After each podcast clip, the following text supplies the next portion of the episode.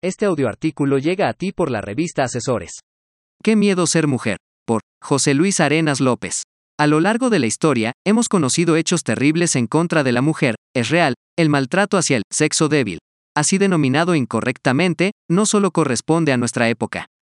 La prehistoria dejó claras huellas de poder al hombre y de su dominio sobre la mujer. Pudiéramos citar eventos lamentables de la antigua Roma hasta nuestra era, pero este apartado no sería suficiente para ello. Por ejemplo, citemos al tratado antiguo denominado el Malleus Maleficarum de 1486, el antiguo feminicidio. Según los datos, aproximadamente 80 y 100.000 mujeres fueron asesinadas entre 1400 y 1750, una matanza de mujeres a las que decían brujas. La ignorancia y la superstición hoy en día la clara violencia de género.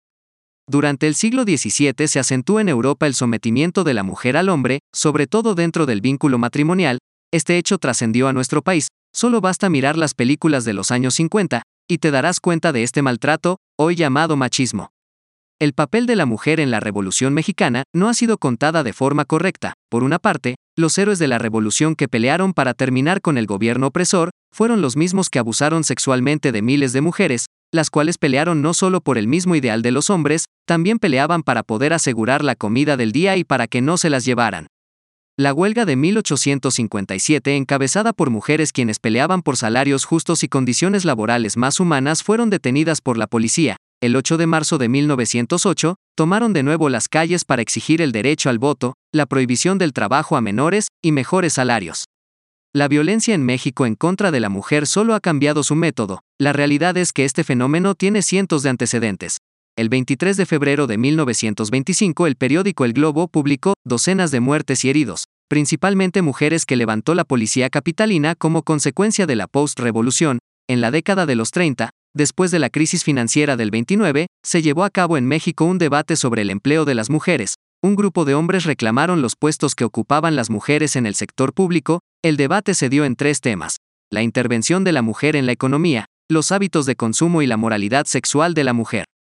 La desigualdad hacia la mujer empezó su declive el 17 de octubre de 1953, Adolfo Ruiz Cortines promulgó la reforma constitucional que dio el voto a la mujer por vez primera.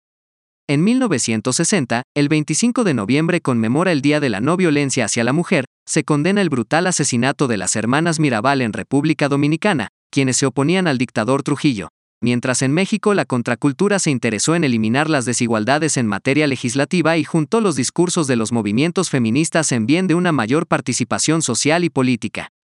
Con los discursos a favor del reconocimiento de la diversidad étnica y sexual, en 1968 la participación de la mujer era muy cuestionada, su actividad fue importante en las asambleas y mítines, ellas visitaban las diferentes cárceles en búsqueda de sus esposos, hermanos o hijos después del ataque a los estudiantes, momento crucial no se puede entender una sociedad representada solo por hombres. En 1975 se llevó a cabo un evento relevante en México, la liberación femenina. Los logros fueron muchos, el hecho es que gran parte de lo conseguido desapareció por la ceguera social de las últimas administraciones. Una queja reprochable, todas las víctimas de la frivolidad de José López Portillo, en consecuencia, la ineptitud de Miguel de la Madrid y el malinchismo de Carlos Salinas de Gortari, en conjunto se suma un error más, en la actualidad ya es imposible lograr la liberación de las mujeres mexicanas. Para los años 80, los delitos de índole sexual pasaron del 8.9% en 1930 al 13.6%. A partir de esta fecha, aumentó con rapidez y en 1996 las mujeres fueron víctimas del 19.3% de los delitos sexuales, este porcentaje tuvo un crecimiento terrible, para 1997 creció hasta 33.7%. Durante el gobierno de Vicente Fox, se vivió una de las épocas más siniestras con cientos de asesinatos y desapariciones de mujeres en el Estado de México y Ciudad Juárez. Según los datos se registraron 379 homicidios entre mujeres y niñas, en donde el 33% sufrieron violencia sexual, para finales de este gobierno, actores destacados de la Red Transnacional de Defensa de los Derechos de las Mujeres de Ciudad Juárez habían emitido más de 24 informes y un total de 200 recomendaciones relacionadas con los asesinatos y dirigidas al gobierno mexicano. Calderón fue apodado como el presidente del feminicidio. Las mujeres fueron víctimas de dos frentes, las acciones anticrimen y los homicidios por razones de género. Ya en este periodo se tipificaba el feminicidio, entre 2006 y 2009 ya se registraban 7.000 casos, esto acompañado de violaciones múltiples a los derechos humanos agravándose la impunidad y la corrupción en todos los niveles de gobierno.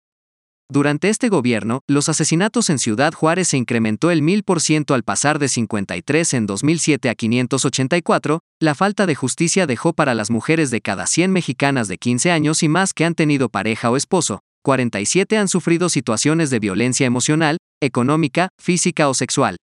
Enrique Peña dejó una herencia un saldo de inseguridad hacia las mujeres. Tan solo en 2017 hubo 600.000 reportes de violencia hacia ellas, mismas que no recibieron atención integral. La mayoría de los casos se revictimizó, según los datos oficiales. Durante este periodo se registraron 6.488 mujeres asesinadas, de los cuales hubo 739 condenas y 105 absoluciones.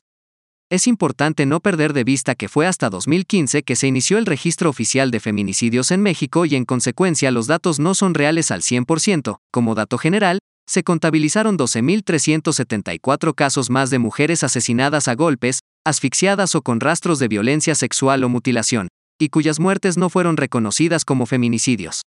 En 2019 se registraron en México 1.006 feminicidios, para el 2020 hubo una ligera disminución registrando 978 casos, sin embargo, para el 2021 se registraron 3.462 casos de feminicidio.